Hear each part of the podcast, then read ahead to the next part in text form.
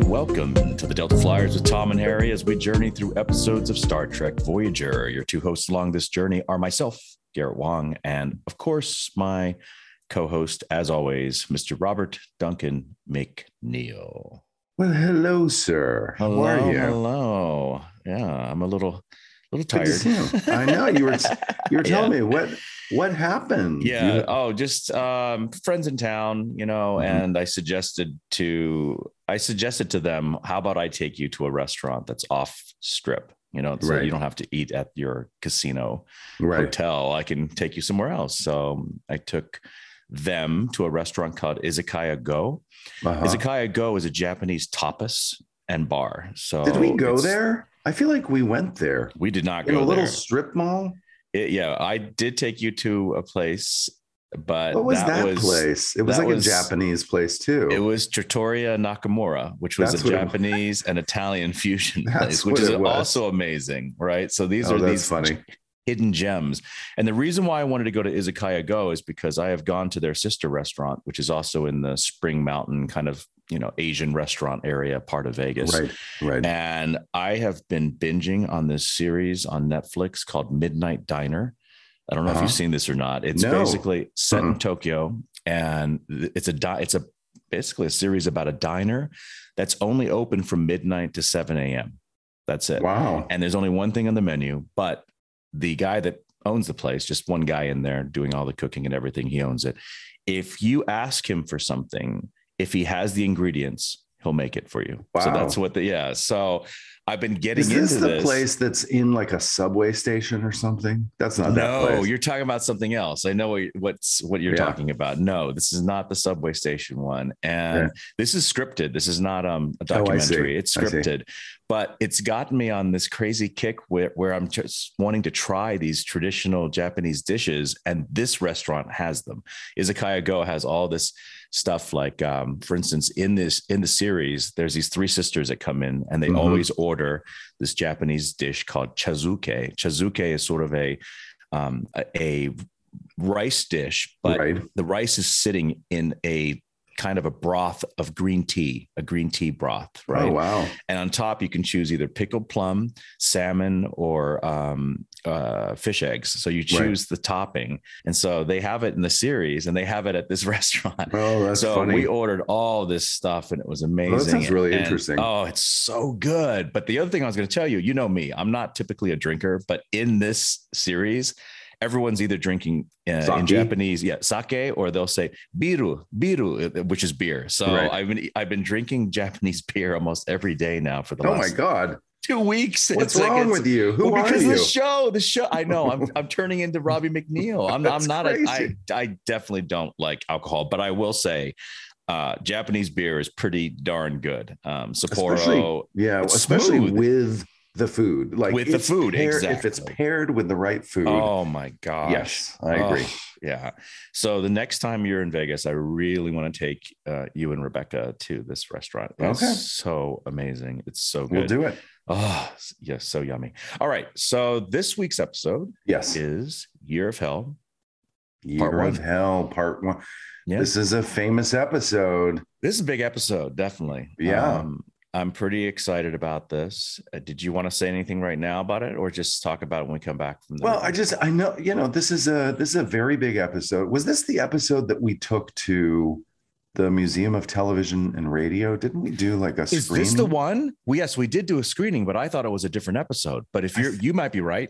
I you feel might like be it right. might be this episode. We did a big screening and a panel Okay. there. Yeah, with fans at the Museum with of Television and Radio in Los Yeah. Angeles. I do recall that. The entire Yeah. cast was there. We were all there for that. Yeah, And you think it was this episode? I think it was this episode. I do. Yeah, All right. Cool. that's uh yeah. I'm excited. Yeah. Excited to watch this one. let's go check All right. this out. All right. We'll be right back, everyone. See you soon. We are back from watching Year of Hell Part One. Woo boy. Boy, that Look was at- a lot. There's so much going on. There's so much. I was like, I, normally I'm making notes and I'm remembering like little details, and I'm I'm able to kind of pause now and then. I literally every five seconds I was pausing, making notes. Like, oh my Yeah. god, wait, I gotta, I yeah. gotta keep this Mhm. Yeah, I got to keep this organized because it's so complicated. What was happening? it is. All the different parts. Yeah. Mhm.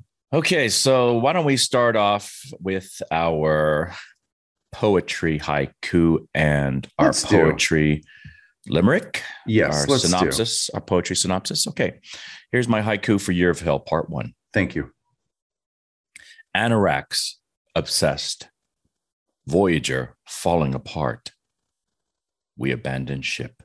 Mm, Now I have an Whoa. alternate. I have an alternate third line. Okay, here's the Okay. alternate. Anorax obsessed, Voyager falling apart. Chakotay Tom gone. oh, I like that one. I like, that, one better. Okay, Yeah. all right. We'll use that one. We'll use no, that they're one. both good. They're both really Make a good. note it's for the compilation um, poetry book. Yeah, the yes. published poetry synopsis of Voyager that we put together. Okay. Here's my limerick for Year of Hell Part One. The Krenim want 100% restoration, willing to destroy anything in their desperation. Voyager suffers continued attacks, only emergency rations for snacks. Escape pods offer the only salvation. Nice. Yeah. Good job. Yeah. Rob, Rebecca. Uh, good. job. That's your hybrid name, Rob. we got escape pods in there. So, Yeah, good. Yeah. Uh, that's very impressive. and snacks, which is very Sna- important. That was the most impressive part of your Uh-huh. Your limerick was Getting snacks. snacks, snacks, in- in there. Exactly. Oh my goodness. Okay. Um, okay, so there right. you go. That there's our poetry. But let's get back to this episode. It is written by Brannon Braga and Joe Menosky, two of the brainiest brains uh, ever to write Star Trek. Very Yeah. smart guys. yeah. Um, directed by Allan Kroeker, who we love. oh, good old Alan. Yeah. Yes, and I do remember shadowing on this a bit. Oh, I you do? Yeah, I do remember coming in. Um, I don't think full time or anything like that, but I do remember coming into um, some of the Kurtwood Smith scenes on his ship and Oh, yeah. seeing how they were laying this out and how they were blocking things. I thought it was really elegant.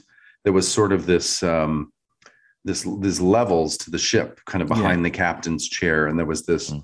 Long sort of hall hall you know runway in front of kurtwood smith's um, chair Yeah. and so they laid down this cur- circle track which i had never seen before because we didn't Oh, carry yeah. circle track but they had actually built the set in a way that that circle track could fit into that space wow. um, so they built it for the track, knowing that they were going to be moving the camera in that way. And so Why don't you going to- explain, Robbie? Explain what a circle track is to people Sure. that don't know. So, so the way the cameras um, traditionally operate is you have your camera, and that's mounted onto a head, which is either a, uh wheels, like old-fashioned wheels that the operators turn to move the camera tilt and pan, Yeah. or it's a fluid head, which is kind of a stick, like a lot of us have seen on our tripods for our cameras at home. You have a little Mhm. stick, and you can tilt it and pan it.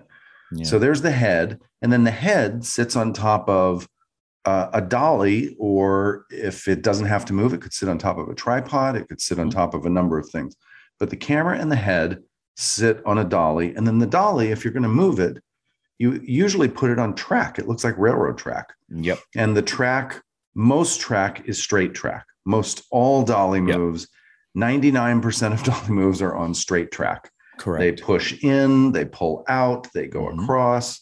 Mhm. Uh, circle track is what, like it sounds, it's track that's meant to go in a circle, and you can Yeah. choose it because the the the angle or the circumference of that circle could be larger if you want a larger circle, or smaller if you want a smaller circle. Mhm. Circle track is more specialty items that you don't typically carry. So they had designed this set with that runway for circle track of a certain diameter to fit so that they could wrap around and Yeah. and that that was I don't know if Allan Kroeker had a lot to do with that, but I do remember when I was watching this episode, I remember, oh yes, I was shadowing. I do remember that track and never seeing. yeah. Uh, we never used it on our track really that often. I think could- you're right. It's rare. One percent of the time, probably in filming in the '90s, Yep. did someone use a circle track. So Yeah. yes, yeah. Very cool though. Um, Yeah. So I do remember that, but Alan Yeah. Kroeker did a phenomenal job. I mean, I think some of his staging and the photography, the way that, particularly on Kurtwood Smith's ship, Yeah. um, I thought it was they were just elegantly um, directed scenes. It's Yeah. it's just uh, a master class in in staging and shot making. It was Yeah. really really well done. Yeah. And that Yeah. and that is how we open up this episode is uh, a scene on the Krenim time ship. Mhm, And we see they are eradicating a Zahl colony or settlement. mhm. They call they call what they what they're doing is they call it a temporal incursion. That's what they call it Yes. throughout the yeah. That's the euphemistic way of saying what they're doing. And um and after they after they you know they send that that wave that weapon that, where they eradicate all life, then they Mhm. probe the continuum, and then um the Krenim ship captain played by Kurtwood Smith then Mhm. asks has our target event been achieved and we don't really know what the target event is yet in part one you know we're not sure No. what what no, he's they're trying looking to do for a They're particular. looking for a particular. some of this language to, happen. me was was hard to follow Mhm. because it is Mhm. sort of it's sci-fi language, but what Yeah. I you know in a in a Tom Paris way, I guess I would say like what are they trying to do? They're trying to hit a specific time in history and recapture yeah something recapture something there a moment in time yeah where something was happening and we don't know Yeah. what exactly. well we we kind of get clues of it because you know we hear later on in the episode uh kurtwood smith's char- anorax asks his uh first officer he says well what about the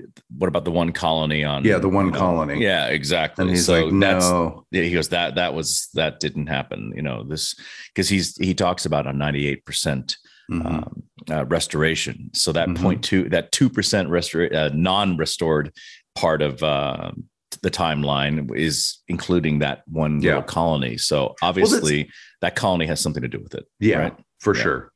And mm-hmm. and like you said, this opening scene sort of sets up the circumstances well because even the very first shot is this sort of high angle on some planet yeah that has all kinds of. It's a big city on Yeah. some planet, yeah and by the way, it looks like a water treatment plant to me. It looked like. It mm-hmm. looked like it, the the way it was designed. I was like, that looks like Yeah. a giant water treatment plant, but it was Yep. a city. yeah And then this weapon fires from space, Mhm. fires this kind of wave that we don't know what that is, the energy Yeah. wave.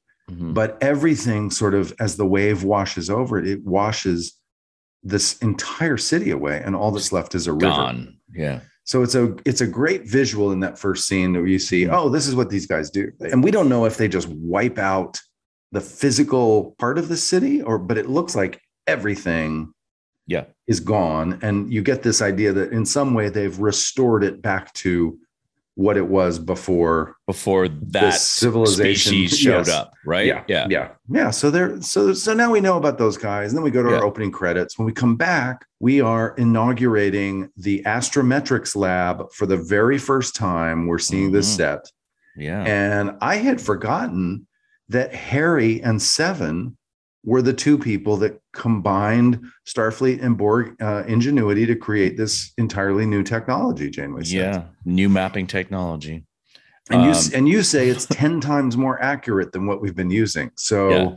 the Borg and the Starfleet, you know, combo is pretty powerful. That's what that says to me. Like that's pretty cool. It is. It's a good combination. I also I was laughing at the part because at the end of this, the doctor has his little comedic moment, like the Yeah. only comedic moment in this entire episode. And he's talking about, you know, I need to share this story. And he talks about how we've come together as a family and he lists everybody. And at the end, he goes, and even Mr. Paris. And I thought, oh Yes. man, Yes. what a what a backhanded, I don't know what that it just that's kind of There like was- a, a verbal slap in the face. It's sort I of like feel like I What? feel like our writers, and I'd be curious because I- feel like our writers found their comedy in this sort of snarky, snipey kind of way. Like people mm, do it all the time. They find Yeah. comedy. You know, Tuvok Yeah. says things that are just kind of snarky and snipey and Yeah. you know people Mhm. talk about neelix in a snarky and snipe, snipey way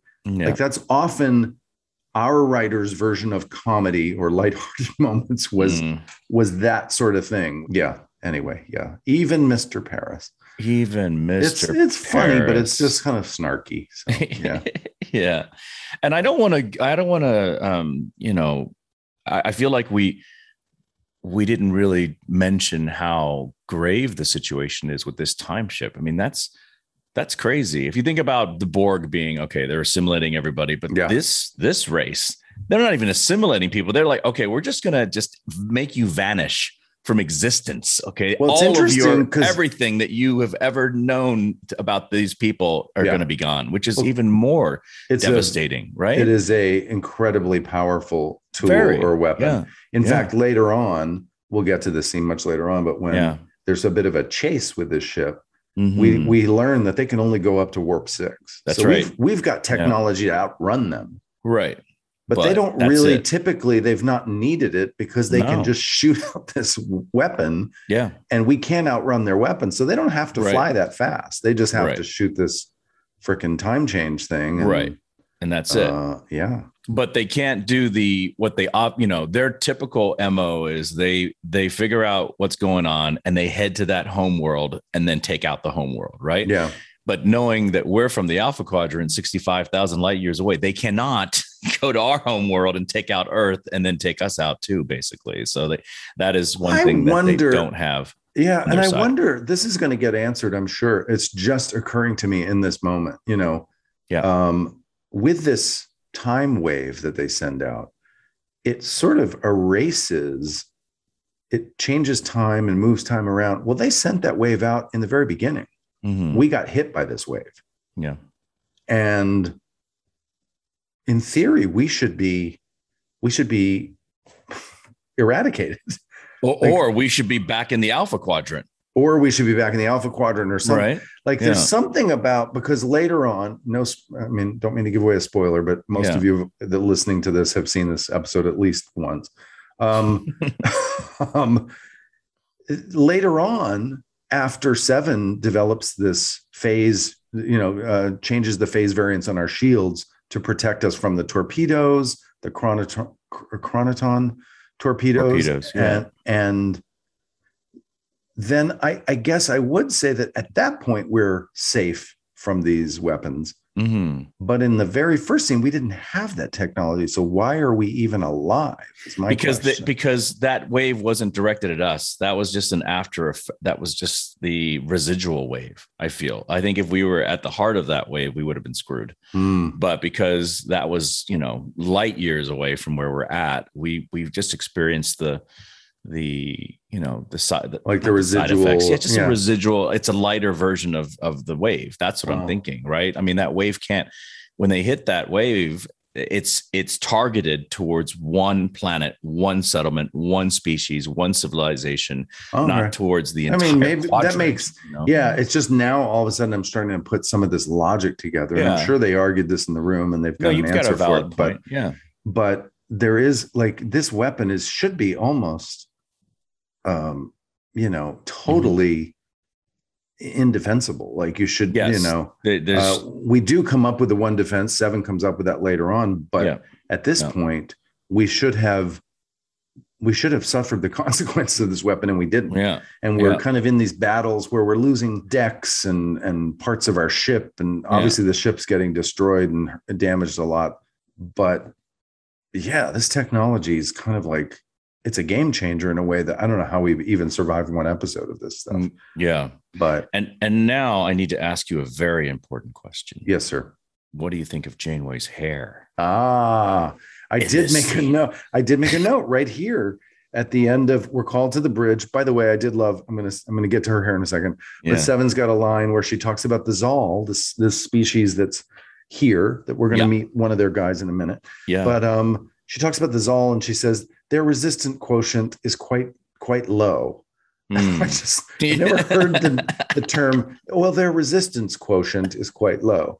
I just never Yeah. heard that term. It's very funny. How Borg of her to say that. How Borg of her. yeah. So yeah, so we leave, and I did make a note right here. I was like, "Is this Kate's real hair for the first time?"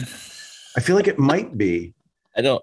Well, the irony of this is that for me is that the hair that she is, you know, the her hairstyle in Astrometrics in the beginning before all the crap hits the fan. Um, it's identical to Genevieve Bujold's hair, season one. Oh, yes, it day is. one, It is. the one day that she worked. That's it, you know. And I thought, oh my gosh, look at that. You know, It's it come took, full it circle. took four seasons for Janeway to get her hair to where um, Genevieve Bujold basically insisted upon having it, just Yeah. kind of just short and just no nonsense, right? And so Yeah. there it is.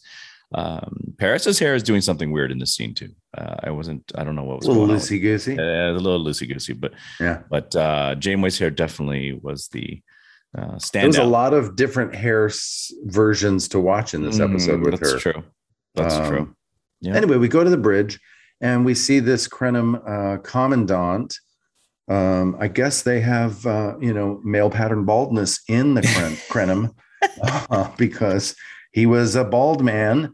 Um, and so was uh, Kurtwood Smith. And, Mhm. you know, so maybe that's part of this species is they maybe. have uh, genetic male male pattern baldness happening. Yes, yeah. It is of note though that we, when we're on the bridge, we think this is the Zahl that are Yeah, firing on do. us, right? Because we're Yeah. like, we're like, oh my god, and then what? Krenim, the Krenim Imperium. Who is this guy? Yeah. right. Yeah.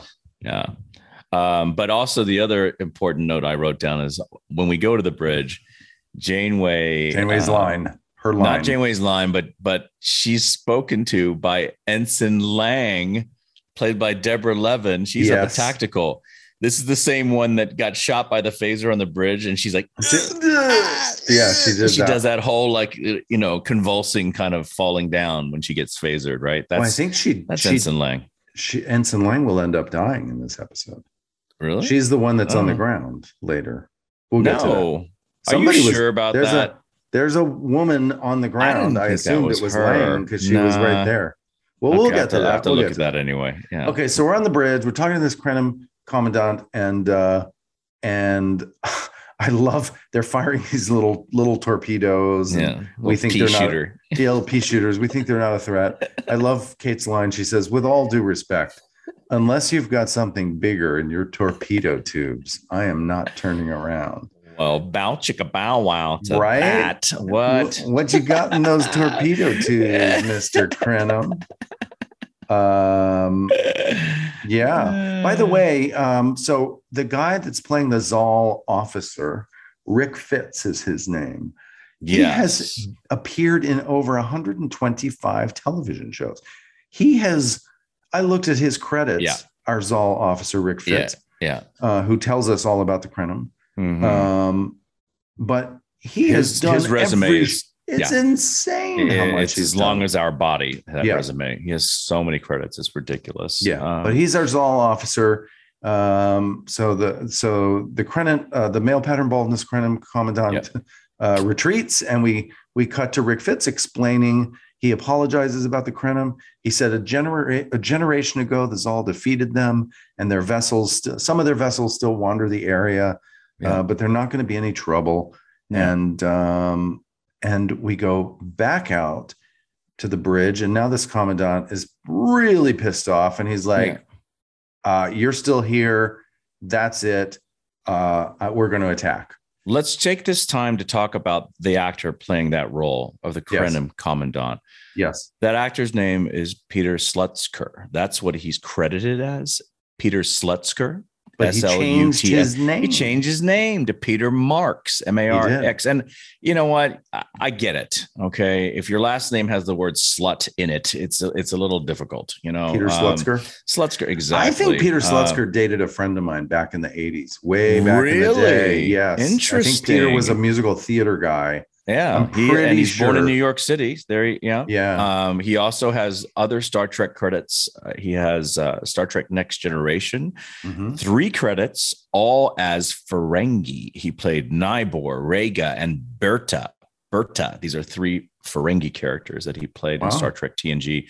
There's actually a photo of him I found posing next to Gene Roddenberry on set of, of uh, Next Generation. really? So yeah, Oh, so you know he got to meet Gene, which is something that I didn't Yes. get to do. I didn't And, uh, either. you didn't either. So, No. um, you know, Peter Marx, Peter Slutsker is the lucky dog in that one. Um, so yeah, just want to give him props Yeah. right there. Yeah. Anyway, so while we're talking to this uh, commandant, uh, Mhm. I think Harry picks up a, a special a spatial distortion is headed right at us. It's five light years across. That's giant. It's huge. Five light years across, Yeah. and it came from a vessel. We we say uh, near the Zahl homeworld. That's where it's coming from. Yeah. and this giant temporal field is headed our way and Yeah. we we hit this space time shock wave hits the hits the uh, the ship Yeah. and we we've lost engines we basically sort of we disappear the space shot of our ship Right. sees this wave come across us and we just disappear out of that space Yeah. so i guess in a way what i was bringing up before i forgot Mhm. about this we did disappear out of that timeline we're Well, in another did we disappear? Is that what happened? I mean, the wave eradicates the uh, Rick Fitts character, right? He and his other Zahl um, lackey or whatever, they're on the bridge and they they disintegrate, right? They're gone. they, they're And gone The the Zahl ships also dis- are eradicated, and all of a sudden that Krenim ship, the Krenim ship that has Peter Marx in it, yeah that gets upgraded. It, it goes from a slight, you know, a, a kind Yep. of a thinner, smaller ship to a more imposing um, Yep. ship, right? And um, so you're saying we disappeared at this well point. and the, i wrote down i put a note here that we disappear when we lose engines when the impact happens yeah, I made a note. It looks like a space shot that I was referring to outside, Mhm. where as the wave came across the ship, our ship Yeah. disappeared. okay, And then we probably cut back inside yeah, to which, yes, that's my next note. We cut back inside to the bridge, yeah, and uh, and I think Chakotay says she's dead to an officer, uh, uh, one of our Starfleet officers lying in on the ground. Who you that's who think I is think is Ensign dead. Lang? Yes, I think that's Ensign Lang. And by the way, she's laying in the same spot where someone died last in last week's episode. So I'm going to say that that is a bad luck spot. I Don't agree. stand in that spot is on the bridge because you'll likely be dead. That is the Bermuda Triangle of the Voyager bridge. bridge. You do not want to be anywhere near there. No. Clearly, Mm-mm. No, I think that was Ensign lying on the floor. okay. Although nobody seemed to care that much. no that Ensign Lang was No, they were like, yeah, she's dead. Like, oh, that's the one that died. Really, I mean, that's the one that was phasered so awkwardly. It's okay if she passes. Yeah, away, I guess people don't even care. Okay, Yeah. um, but I'm going to double check to make sure. When I'm going to watch it again to see if that really is her. Um, Voyager's a complete mess on the Krenim time ship.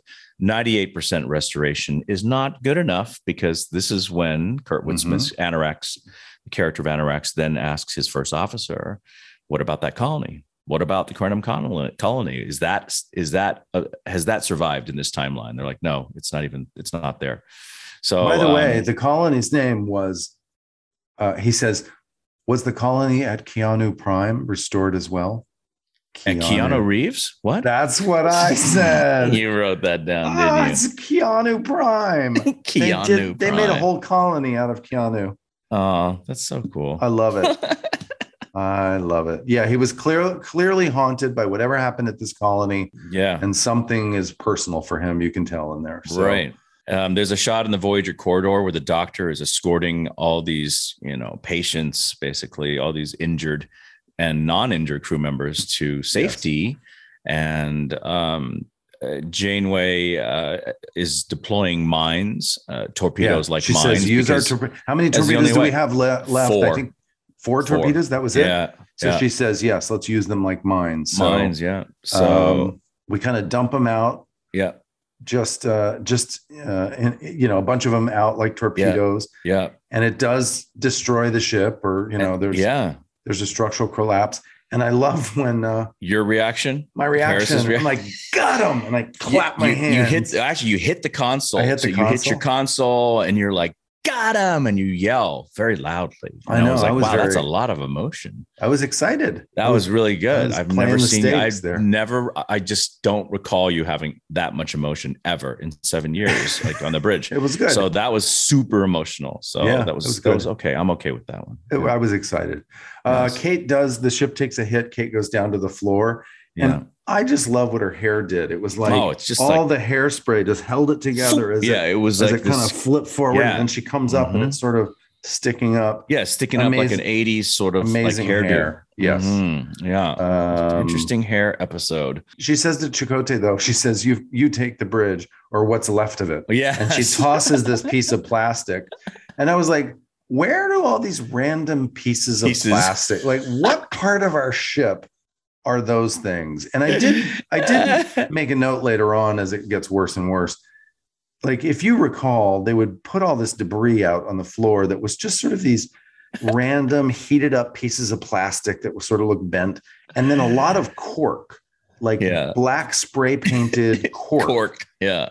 So it would sort of crumble. It was just Mhm. cork, and I'm like, I was watching this episode thinking, what part of of the cork. ship is made of cork? Like it just, it looks It's the- fine. It it's looks the U- fine. It's the USS bulletin board. You know that. And again, as as the ship gets more and more, you start to see on the bulkheads and on the walls behind us Yeah. that they had put like some paper mache. that they sort of they- bunched they- up. They made it look warped, right? Yes. Yeah, and I Mhm. was like, and but you could see the squares, like you could see the yeah. edges, yeah. and I was just like, Uh, what what part of the ship gets damaged like that? Like, right.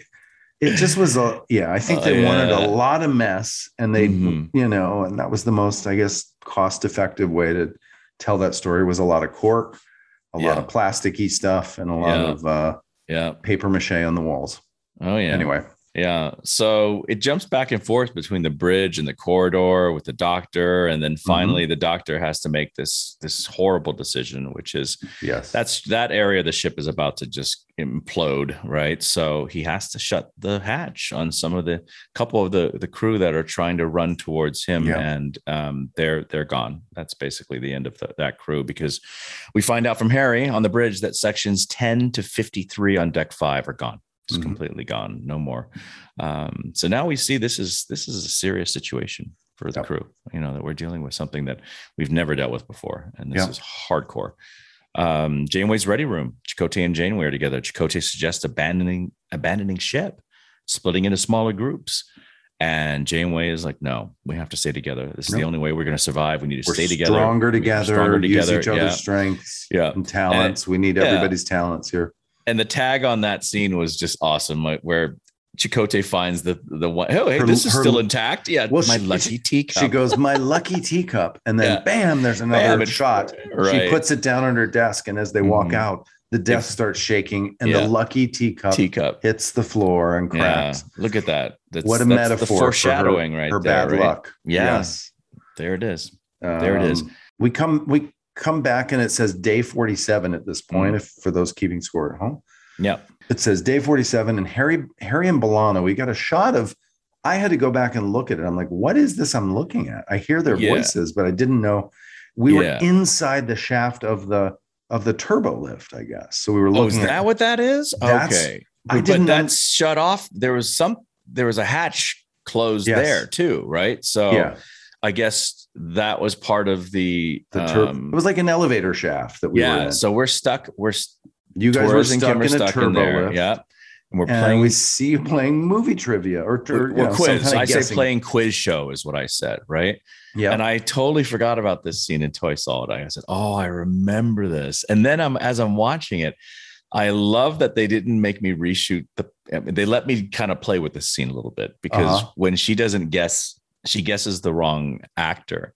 And I say Cary Grant. And you did you notice that I did Cary Grant's name when I said Cary Grant's name? I said it in Cary Grant's yes voice, I did. right? yeah Cary Grant. You know, so I did that, and they let me keep that, which I was really excited. yeah about. that was So, good that was yeah. fun I like the scene. Yeah. I like. Could you possibly you talk about uh, uh, athletes, famous Yeah. famous Yeah. athletes, and you Yeah. guess the right athlete? I Can sure you did. repeat his name right now? Do you, I cannot.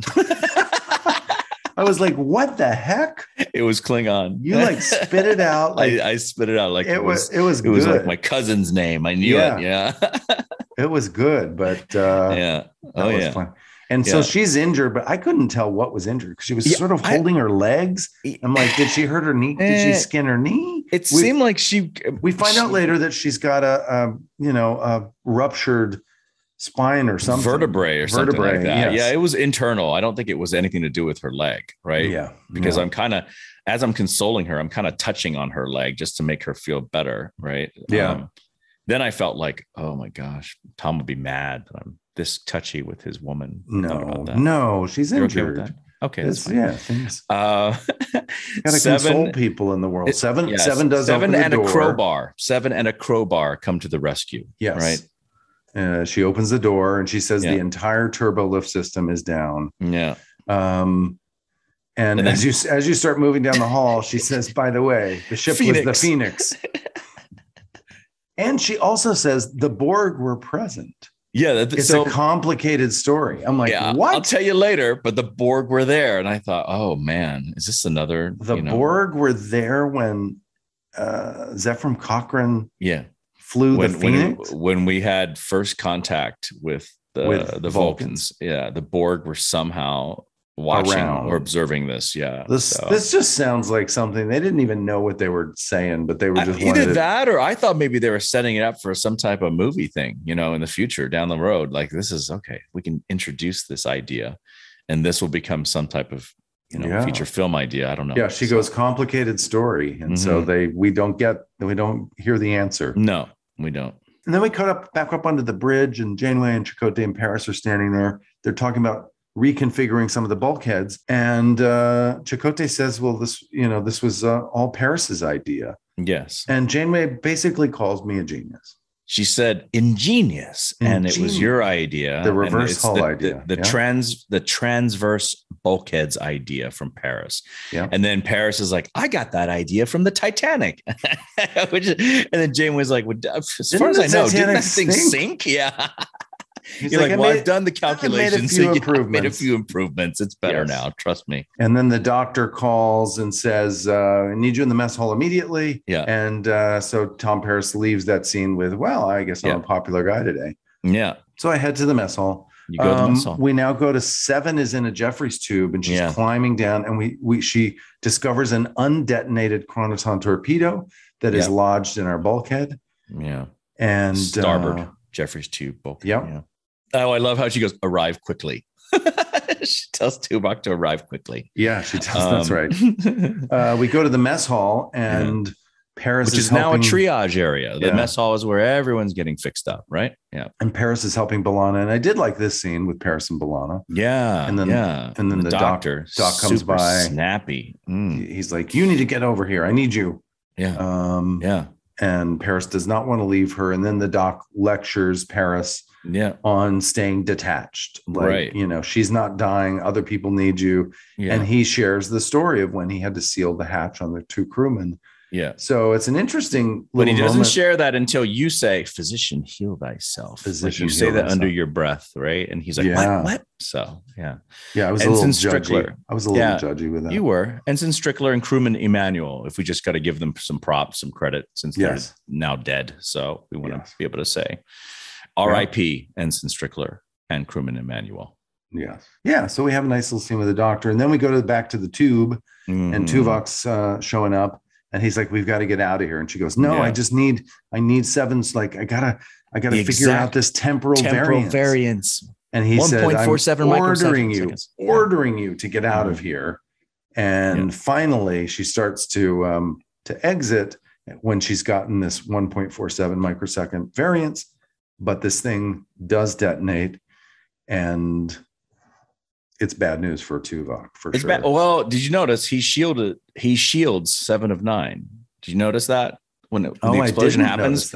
he turns his body to shield her uh, to keep her Oh. from getting to getting Wow. uh, hit by the yeah. So he's Really a stand-up bad guy to do that. him. Yeah, He's a stand-up Um, guy, but she should have listened to him. Yeah, this is where I made the note. We come back to day 65 and the ship Yeah. looks really bad and they're Mm, eating emergency rations now, they say. And yeah. uh, Replicators are knocked out, right? Yeah. and there's Mhm. cork and melted plastic everywhere. And I, I remember when they were redoing all of these bulkheads with that paper mache stuff, Mm, it was a big deal because yeah. they had to restore it. In fact, I'm trying to remember when this episode was over. Like they needed some time to restore our ship. I guess Yeah. we'll get there as we get down these episodes, but putting Yeah. all doing all this destruction and then having to undo it Yeah. took time. You know, and usually we were shooting on our ship every day, seven, Yeah. you know, five days a week. Oh yeah. And so you didn't have time to hand it over to the construction department for a few days for them to do these kind of things. No. So it was um, it was tricky, tricky scheduling very and tricky. logistics. Yeah.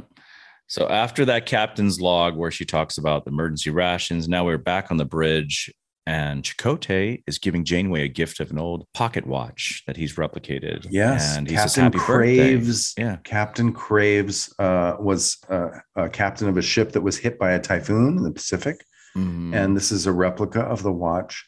Uh, they did survive, and um, yeah. So some symbolism there, right? yeah, and this is for her birthday, which is May twentieth, because she says, "Oh, it's May Yes. twentieth." Yes. I di- I forgot.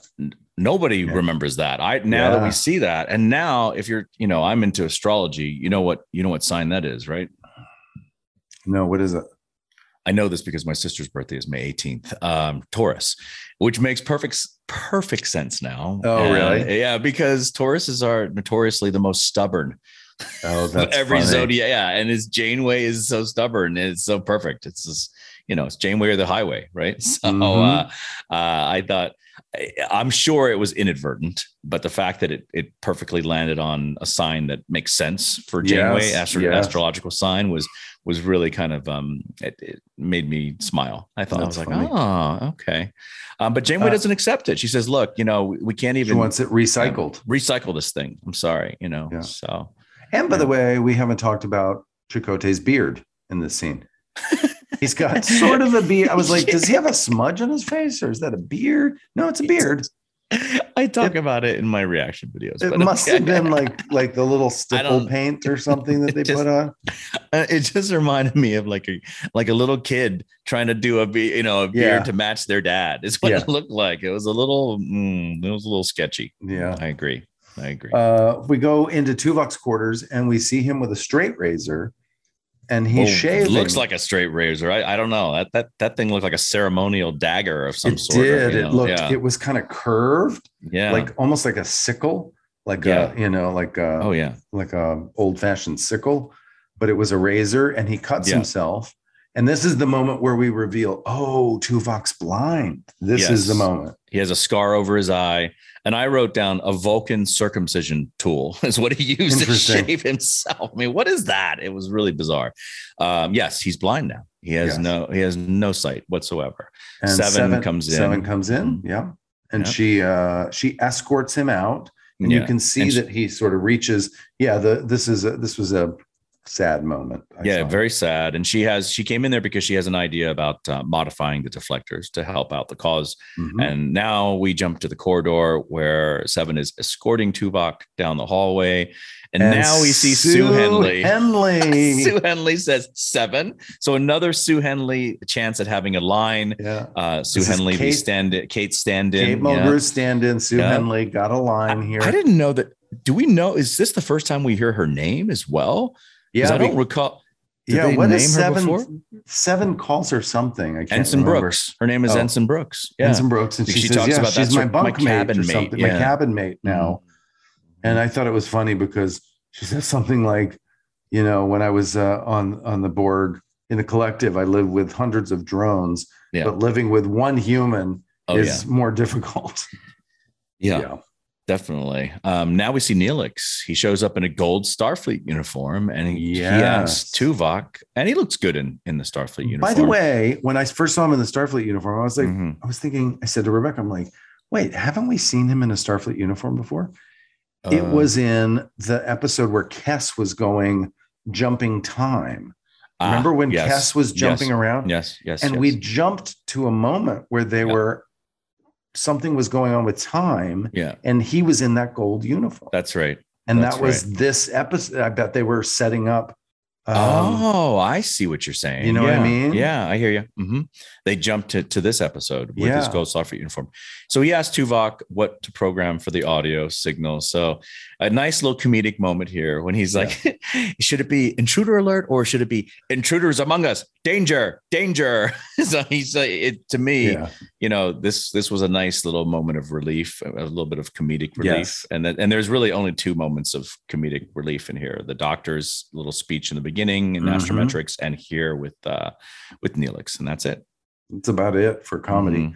Yeah. Yeah, he. I, I was thinking about Lost in Space, the robot from Lost Yeah, in Space. when we Danger Will going, Robinson. Danger Will Mhm. Robinson. Yeah. Me too. Yeah, Yeah. I felt like there was a little bit of an homage to that. Yeah.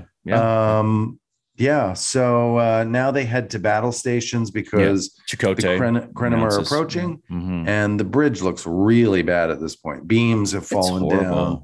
Horrible. It's horrible. Tuvok is taking blindly taking his station. The Krenim are firing. Temporal shields are working. Yeah. Um, Harry says, it- did you Yeah. notice he has he's able to switch his console to to a a tactile display or something, so he can like read braille or something yeah, on it. You know, I thought I'm the same what? thing. I mean, with everything all ma- all malfunctioning like that, it- it- he's able to do that. I thought Yeah. that's pretty impressive. So, yes. okay, Yeah, he's got a braille. Yeah. Yes, and he reads braille. He's learned that Yes. very he's quickly. learned it very quickly. um, so Tuvok uh, tells Seven to go to the deflector control and bring the new shields online, and we'll just test it while we're going into battle. This will be our test, right? Mhm. Um, we're on the bridge, and uh, Janeway is is making sure, you know, requesting that Seven get these get this thing online. She finally brings Mhm. them online, and um, sure enough, the Krenim fire upon us, and the temporal shields are holding. They Mhm. actually stop. they work. Yeah, they work. And then Harry Um, says there's a giant temporal wave approaching again. Displace distortion wave coming distortion in. Distortion wave coming in. Yeah. When that when the shields work and that wave does hit, Yeah. uh, the Krenim ship is changed to a much older, kind of smaller model. That, Yeah. You know, again, the ship changes as the wave passes over it.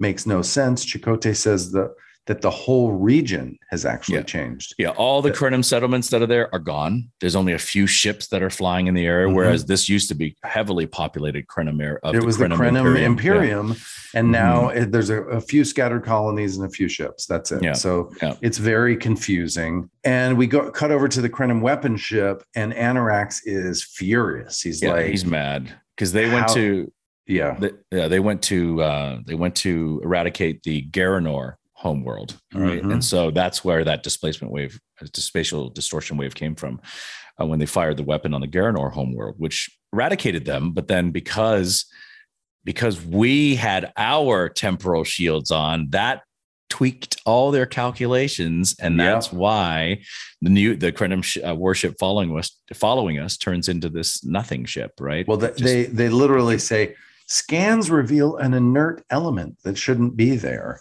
Yeah. I guess we're the inert element.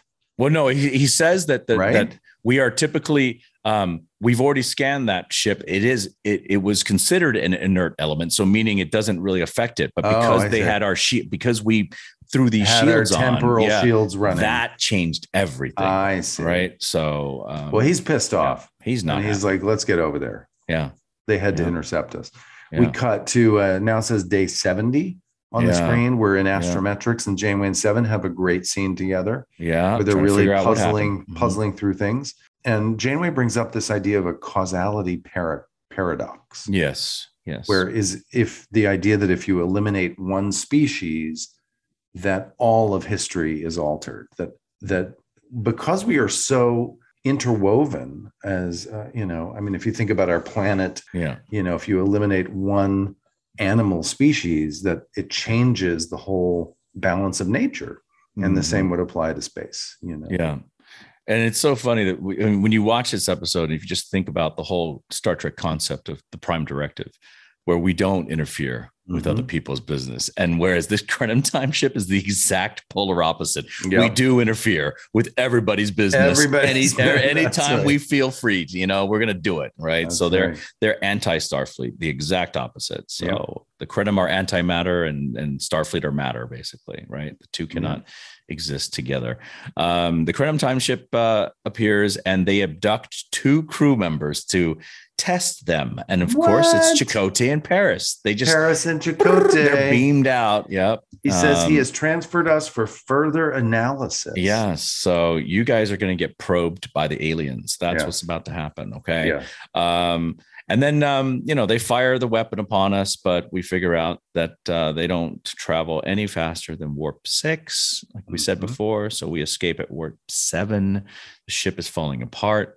And then we we come up on that final scene where uh, we're in the mess hall triage area, and Janeway gives her speech to the crew about Mhm. evacuating the ship. Escape pods are equipped with subspace beacons, so we will be able to find everyone. The senior staff will stay on the ship and try to figure everything else out. We're trying. We're going to try to save uh, Chakotay in Paris, and um, you know, good luck. Um, Good luck. and then everyone- we yeah. finish on the outside, out in space. We see Yeah. the outside of the ship, these hatches opening, Yeah. and all these cool little pods shooting out, out. of the side, popping out of the side of Voyager. That's the last image, and it says to be continued. So Yeah. uh, part two, we'll see what happens. But Yeah. I love that last shot of uh, of all the pods coming out. I thought it was Yeah. very cool. What is your lesson for this episode? My theme, my lesson is that you can never completely erase the past. I think I, I sort of struggled with it, but I was like, yeah. when they had that 90 per, 98% success rate and you know the the henchman guy is going you know Mm-hmm. uh, it's just never gonna like this is as good as it's gonna get he's Yeah. like no no we have to keep trying yeah my theme is you can't ever completely erase the Erase past the past. or or recapture the past like you Mm. can't you can't erase it you can't uh, recreate it that you just can't you can't completely you may be able to to recreate parts of the of the past and and some ex- parts of the experiences that you've had but you're never you know um, you just can't control time even Yeah. sci-fi people like like these Krenim people with all their technology are not cannot completely control time Yeah. but there's some things that are still mysterious and, and Okay. untouchable. So yeah, Yeah, What I think for you? me, I think for me, I, I really kind of focused in on what the doctor had to deal with in shutting that hatch, you Mm. know, and that underlying lesson is sort of the, that lesson that you've heard a lot in Star Trek, which is the needs of the many out, outweigh the needs of the few, right? Because if he kept that door open for those few, for the two, really, that would have jeopardized the entire crew, Yeah. really, right? So he had to make that that decision, and that's sometimes not the popular decision yeah. but it's the decision that has to be made. So, uh, that's- Well, even Seven not listening to Tuvok and staying to try to figure out the 1.47 micros microns or whatever. Yep. She was thinking of the needs of the many. If I can do this, I can. And she was. and and Tuvok did suffer the consequences of that of her delay, Mhm. but because she delayed, she was able to save the ship from yeah, what would have been destruction at that point. correct. Correct. So Okay. interesting. What's your rating on this? I'm going to give it a, I'm to give it a seven. I'm going to give it a seven. That's what I'll put it at. Interesting. Yeah. We're very close. I, I have six and a half out of 10. 6.5. Oh, I almost said 6.5, but I was like, you know what? I'll round up. So, I was going to Yeah. say six. My first instinct was a six because I got to be Mm. honest. I didn't love this episode. It's Okay. okay. Yeah. Um, I, I'm hoping that in part two it will pay off. It was okay. I felt Yeah. like it was just very action packed in a way that I wasn't invested in this theme of time and of, or or even the theme that you had with the doctor's theme of the needs of the Mm. many. Like I just Mhm. didn't feel like those themes were landed in in our in the dialogue or the story in in a Mm, in a way okay. that felt really uh, there were moments there was the moment with paris and B'Elanna when they were you know she was suffering in the mess hall and he was trying to be empathetic and tender with her and there was yeah. moments with the doctor and, but i don't know it just felt like these moments that didn't quite get super deep for me so Mhm. six and a half six and a half Okay. Six and a half. Well, uh, let's hope part two is better for you. I'm We'll excited see. to see part two. It was a Yeah. lot of fun to watch, and like I said, I think there were, you know, um, um, Allan Kroeker d- directed a master class in terms of some of the staging and things he did. So Yeah. there's a lot of things about it. I love the the big idea of of trying to continue to reset time until you Mhm. get back to this perfect moment in time hmm that you're looking for Yeah. those ideas. There's a lot of good ideas in here, but I Right. just felt like in the end, I was left with a six and a half. Yeah. Did you go six and a half also because of paper mache and, and corkboard? A little bit. I felt like, yeah, a little bit like cork, cork on the floor and paper mache. And I Okay. All right. Yeah. Okay. All right, everyone. All right. Well, that we'll was see fun. you next week. We'll Yeah. see you next week for part two. Part I am, two. I am actually very excited to see what happens after this uh, escape pod moment. I know. We have Yes. no clue what's going on with Chakotay No and idea. Tom. no idea. No clue. Okay. Thanks everyone for tuning in. Join us next week when Robbie and I review The Year of Hell, Part Two. And for our Patreon patrons, please stay tuned for your bonus material. And we will see all of you next week.